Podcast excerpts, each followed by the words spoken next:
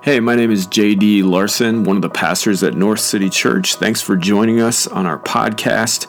I hope this inspires and equips you to love God more deeply and to love your neighbor as yourself. At North City, our mission is to love our neighbors in the way of Jesus, and we hope this message emboldens you to do just that in whatever space God has sent you to. Be sure to subscribe and keep in touch with the conversations North City is having. And if you want to find out more about our community, you can find us on Facebook and Instagram or online at northcitychurchmpls.com. Enjoy the message. Well, hey everyone, this is Pastor Christian Ann, and uh, it's a joy to be with you in this way, even though it's it's not yet all back in the same room again. And uh, I just want to say, um, I really miss you guys. I know that might be the obvious, but um, even though I've been able to see some of you, I, I just miss, truly miss being all worshiping in the same space. There's nothing like that. And so I look forward to that day once again. Um, until then, uh, I am grateful that we are able to gather digitally and uh, look forward to times when we can slowly start coming back together again. But we're going to be continuing into our uh, spirit led conversation, and I just want to start off with this question for you Have you ever tried to change something that has always been done that way?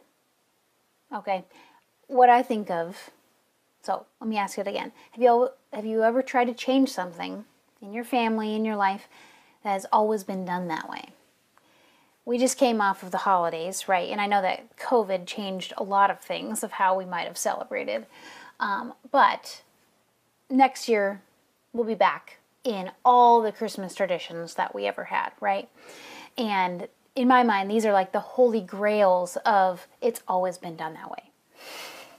So when I when I started dating JD, and I think, as far as I can remember, I was invited when the relationship started getting serious around Christmas time, but they have this unique um, family gathering that's like 50 people. And um, it's this huge meal together. And uh, I was I knew I was invited and a part of the family when I was invited to that, and when I was invited to make something. I was on this big text of all women, kind of traditional. Um, I was commissioned to make sweet potatoes, and to be honest, I was not pleased with what I was asked to make because in my mind, when you get invited and you say, "Hey, can you bring something?" like you get asked, What would you like to bring? But no, I was assigned sweet potatoes. Um, and honestly, I never really made sweet potatoes. That wasn't really part of my family tradition that often. And I knew, oh, I knew that it was the ones that had the huge marshmallows on top. Like that was what was expected of me. So I started changing things just a little bit. And I made mine with like pecans and then like five marshmallows in the middle, like a tiny little portion of marshmallows. Um, I, sl- I did a little bit of a change, right? I think I used like coconut oil in my recipe or something like that. Um, and I just this this dinner is just so quintessential. Like it's always been done that way. Like another thing, uh, root beer. Every family unit is commissioned and asked to bring two liters of A and W root beer. I don't even drink root beer. I don't mind it, but like root beer and then cans of olives. It's a weird thing. Um, but I bring this up because two years ago, uh, JD's sister decides to say, No, I'm not going to bring root beer. I'm bringing LaCroix. I'm bringing sparkling water. and I was like, Yes, someone's trying to make the change. It's not always going to be done this way. It's not always going to be root beer and black olives. Anyway, I was like, whoa, ripples are being made in these family traditions. You know, it's like, why do we have to make green bean casserole with like soy sauce and cream of mushroom soup? Anyway, I could get into all the, the weird like food traditions, but I won't. So I bring that up to say, like, there are so many things in our lives and when you think about it, whether it be circumstances or how you react to certain things, that you might think, gosh, I feel like I'll always do it that way. Or why does it always have to be like that way in my life? And so, have you ever tried to change something like that within yourself, within your soul, and you you doubt it? You doubt there's no way that that's going to change in me. Have you ever felt that sense of powerlessness, lack of agency, that you're just so ingrained in maybe the habits that you have in your life? Maybe you feel trapped in your anxiety. You feel trapped in certain behaviors or unhelpful habits, anger, grief. You just feel stuck in that cycle. I want to ask you this Do you think that God wants you to feel that way? Do you think God wants you to feel stuck? That you'll never change? That you'll just always stay that way? No. no. And in our spirit led conversation, JD did such a great job of, of trying to describe who the Holy Spirit is last week, which we'll chat about a little bit. And we believe the, the big point of today is that we believe that the Holy Spirit can change us. Can change us. The way that JD defined the Holy Spirit, kind of through the help of the Bible Project, and if you haven't listened to um, that little clip of who the Holy Spirit is, I highly encourage you to do that. But they talk about it like this The Holy Spirit is the energizing personal presence of God. The Holy Spirit is the energizing personal presence of God. And so today we're going to be seeing and looking at some scripture that helps us see that the Holy Spirit is the power to change lives. The Holy Spirit is the power to change in our lives. We're going to be reading in Romans 7 and 8. So I encourage you to turn there. Uh, we're going to be starting in verse 21. And these are some of my favorite passage because of how human they are.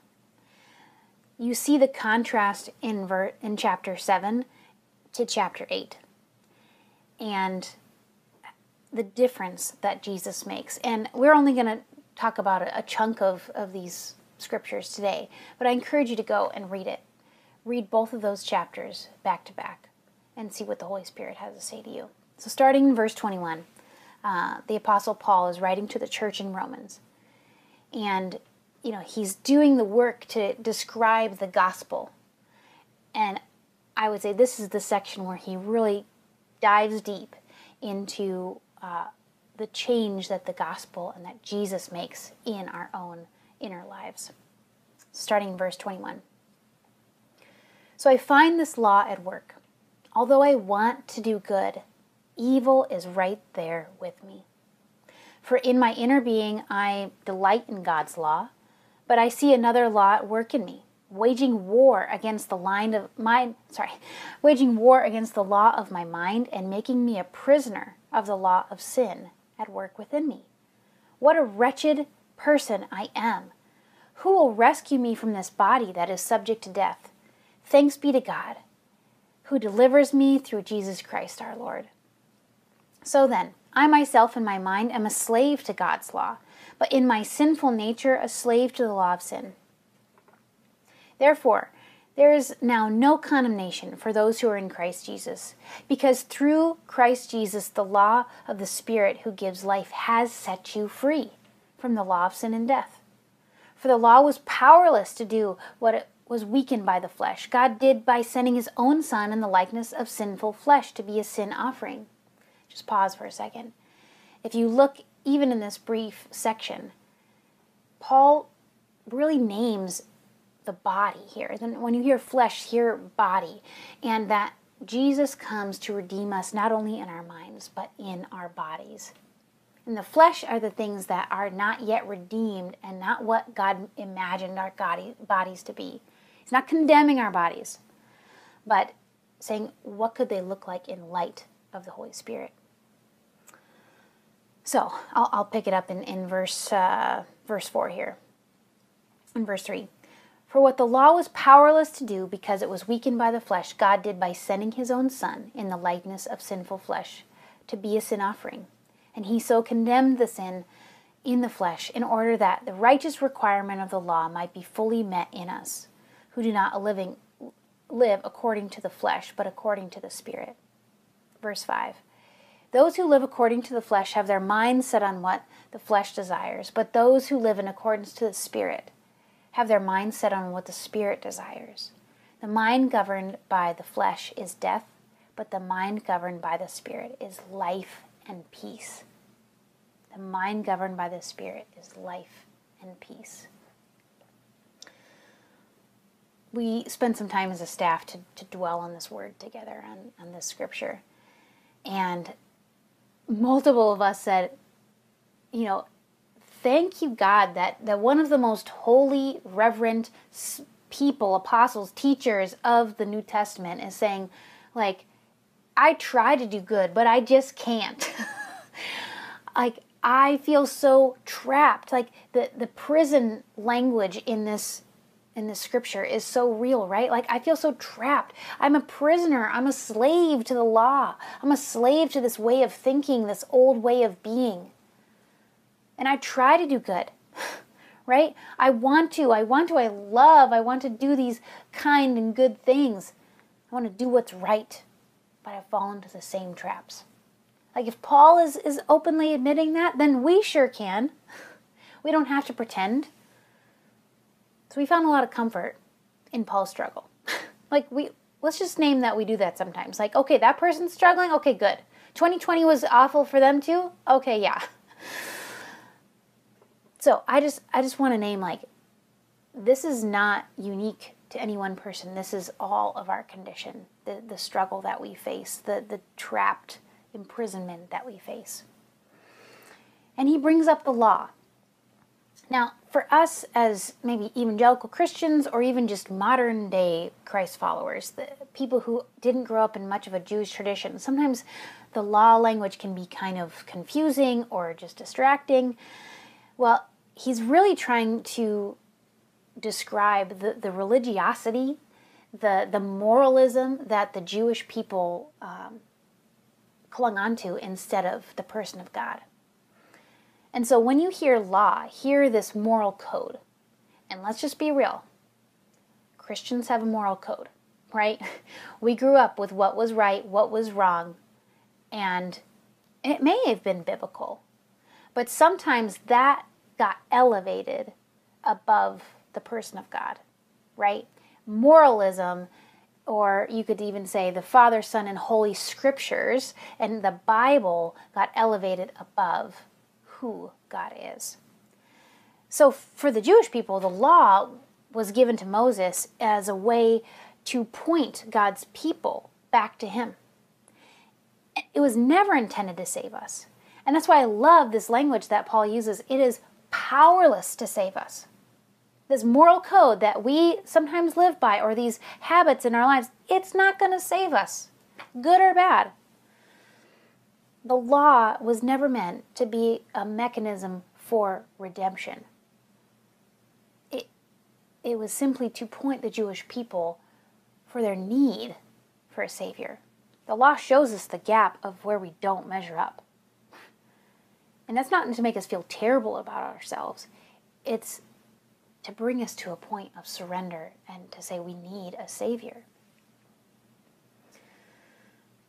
Uh, the book that we've been using, and I think they, they bring up a great quote that talks about this in regards to this juxtaposition of the law and this moral code and what it means to live a spirit led life.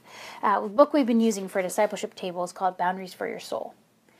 And uh, it's been really helpful in just giving some really rich conversation about what it means to have a spirit led self. This is how they talk about the law and, and kind of this juxtaposition in, in Romans 7 and 8. Uh, initially, God gave Moses the Ten Commandments, this written external code, um, as a way to communicate his laws. The laws were wise standards that still apply today. Um, don't worship false gods, don't create idols, don't murder, take a weekly rest. You might know most of the Ten Commandments. But they say this the problem was that the knowledge of these standards didn't empower people's God, God's people to live by them. Let me say that again. The problem was that the knowledge of these standards didn't empower God's people to live by them. The truth is, Let the truth set you free, friends. The truth is, no one lives up to the standards that God gave Moses. No one lives up to the Ten Commandments. And so, what I see in this scripture, when I hear, when I pray about North City and I think about how we are supposed to live this life, is that the law, these moral codes that, that we might have come up with or might have been taught, if it's not based in scripture, one, throw it away. it might not be helpful. Um, all truth is God's truth, but I just want to say that there's there's ways that we might cling to these codes more than Christ, right? So the law is not pointless, but it is powerless to save us. Morals, moral codes should point us to Jesus and our need for him. Oftentimes, religiosity just becomes oppressive, rigid rules that we, we feel like we, these burdens that we need to live by.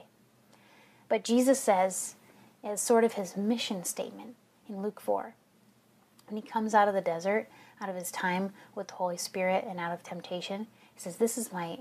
He reads this scripture when he goes into the temple. He says, From Isaiah, I have come to set the captives free, to bring freedom to slaves, to, to free us from oppression. So it's not to weigh us down, but it is to set us free. So the law is not doing that, bring that question to God and say, Is this helping me live a spirit led life? So that leads me to sort of my second point and, and the second part of this message, which is what is a spirit led life? What difference does the Holy Spirit make in our lives? A spirit led life isn't necessarily dictated by the law, right? No, it's an empowered life. It's a changed life. That's what I want you to hear today. A spirit led life is a changed life because life in the spirit sets us free from these prisons that sometimes we find ourselves in, these codes or these habits or these, you know, just being um, ruled by our, our own desires or things within our body that, that sort of lead us down paths we don't want to be down. How do we live a spirit led life, not one that's to the whim of either these strict moral codes or simply by just what feels good when I'm coping with my life? Oh, recently I heard um, just a, a real, maybe not heard, but I, as as time has gone on, I've, I've really tried to study more about the body mind connection, um, sort of how we become these whole beings. And what I just love is just the way that God writes redemption into our bodies. Let me share more about what I mean by that. I'm going to try to say this word neuroplasticity. Neuroplasticity, whichever way. I, it's underlined in red in my notes because I'm not sure how to spell it and like it's hard to say. Anyway, the the the plasticity of your mind, your brain physically, your brain can change. Your brain can over time grow new pathways and learn how to do new things. Okay? Follow me here. Over time, through habits that we do and things we do every day. We get dressed every day. Maybe you make coffee every day. There's certain things that your brain learns how to do by repetition. Your brain can also learn how to do new things until day, the day it dies. And there's new pathways, not just in, in physical actions that we do, but in emotional pathways, in mental pathways. The ways in which we think can change. Think about it like hiking trails. The trails that you've gone down over and over are well worn, but your brain can actually create new trails, can go off course, can take a different way. And the Holy Spirit's role, the Holy Spirit's role is to help us tread those new paths. Gives us the courage to tread new paths, new ways of being, and you might not know which way to go. You not know might not know how to start a new path. But that is where the Holy Spirit's leadership comes in. And say, I don't want to think this way anymore. I don't want my life to be dictated by anxiety. I don't want to be continuously jealous about this person in my life. I don't want to be, you know, frustrated with my relationship with my father, whatever it is. You can have new pathways in your brain, in your heart, in your body and the Holy Spirit will lead you to that path of life and peace, as we see in the scripture. And there's helpful habits and there's unhelpful habits. There's ways that you deal with pain in your life and you cope with that. Are those healthy habits in your life or are they destructive? Now, the Holy Spirit, now I would say there's there's many people who can change without the Holy Spirit. But I think a lot of times the pathways in our lives, the ones that might be the unhelpful ones, can feel like prisons. we see a lot of that language as we look at this scripture. Rescue me from this body that's subject to death. That doesn't mean my body is bad. But there's ways of thinking, there's ways of being that I've come become accustomed to. There's scripts in my mind that I feel captive to. But thanks be to God who delivers me through Jesus Christ our Lord. And now there's no condemnation for those who are in Christ Jesus. The law is powerless to change you. But what God did was send his son to experience this life in a body and to say, there's a new way of being that the Holy Spirit can offer you. But you need to surrender and say, this path isn't working anymore.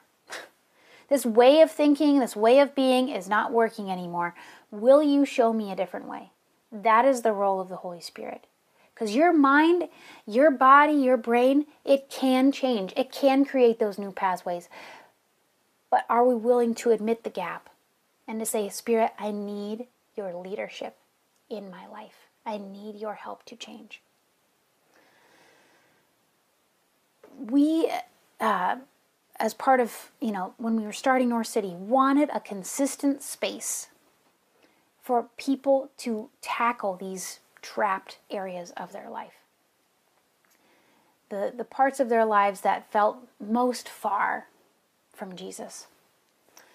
And we started our discipleship tables, our discipleship spaces, before we even had a worship gathering. Because we realized there's such a gap of honest, real space where we can just lay it out in transparency before God and others. The places that we feel stuck, or we just say, I'm never going to change.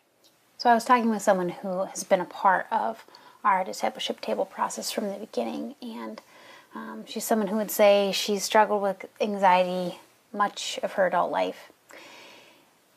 And I asked her as I interviewed her about it, like, what would you say your life is like when the, you feel like the Holy Spirit is leading you? And what would you say your life is like when your anxiety is leading you? And she said, Well, when I'm not turning the Holy Spirit, um, I can't get my mind to stop racing. I feel like sometimes I have physically like tunnel vision, uh, can't think about others. I find myself shaking or just nervous. There's insomnia, I, shortness of breath. Those are all physical manifestations of her anxiety, right? And her mind can't stop. And then she said, When I do feel like I'm turning to the Holy Spirit, I feel a calm, a curiosity about why I'm feeling this way. Um, my mind can stop racing. I turn on worship music as, as a way to help me cope well, and I go on a walk. I start to experience this peace that passes understanding.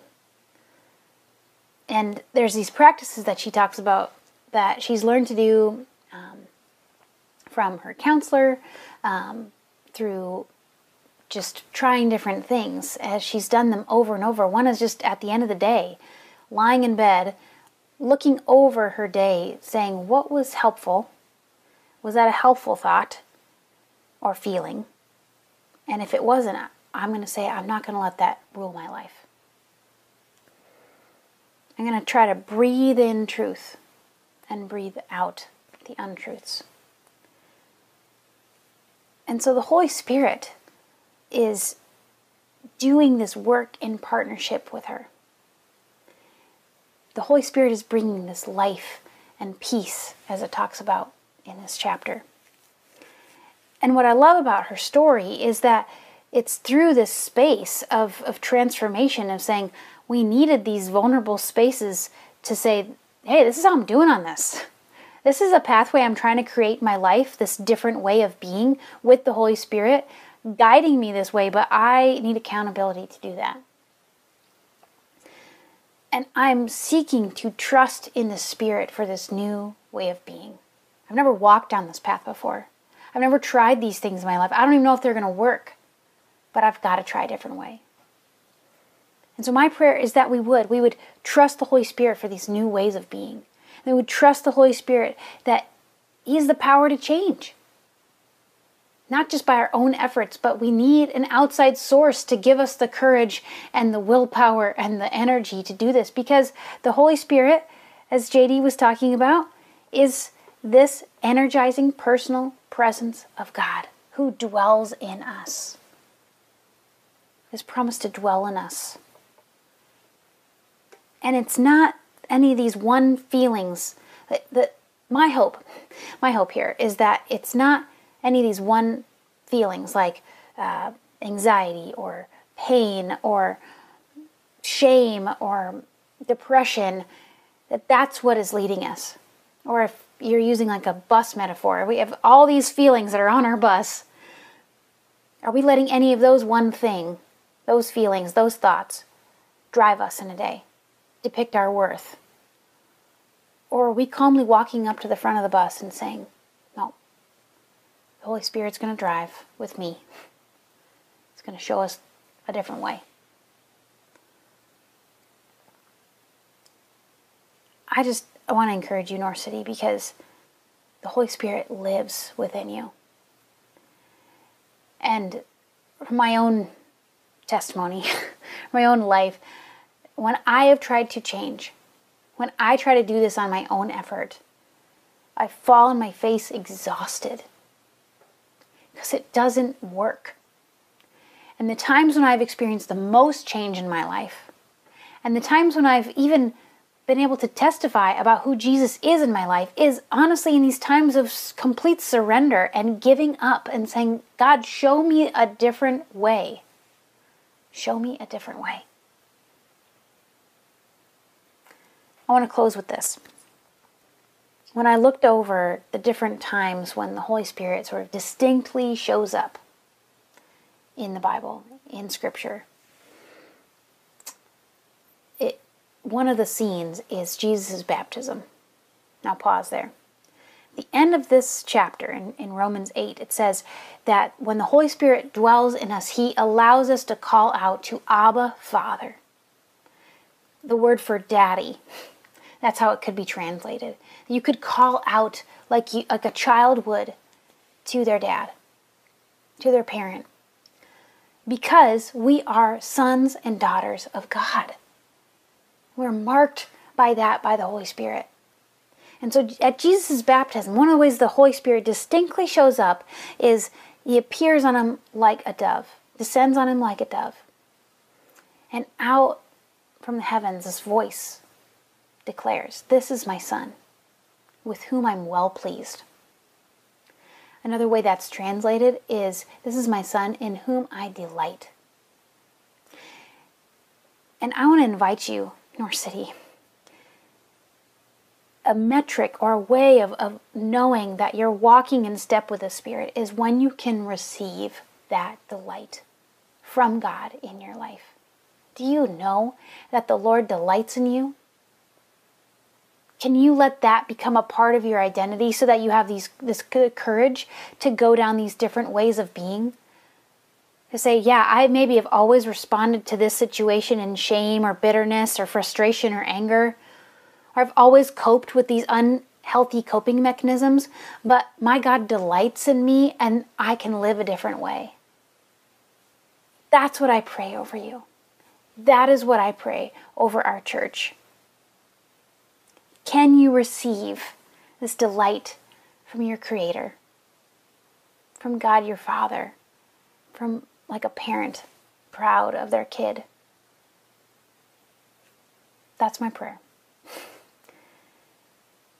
The Spirit empowers us, is the power to change. And that change is amazing to, to experience that freedom.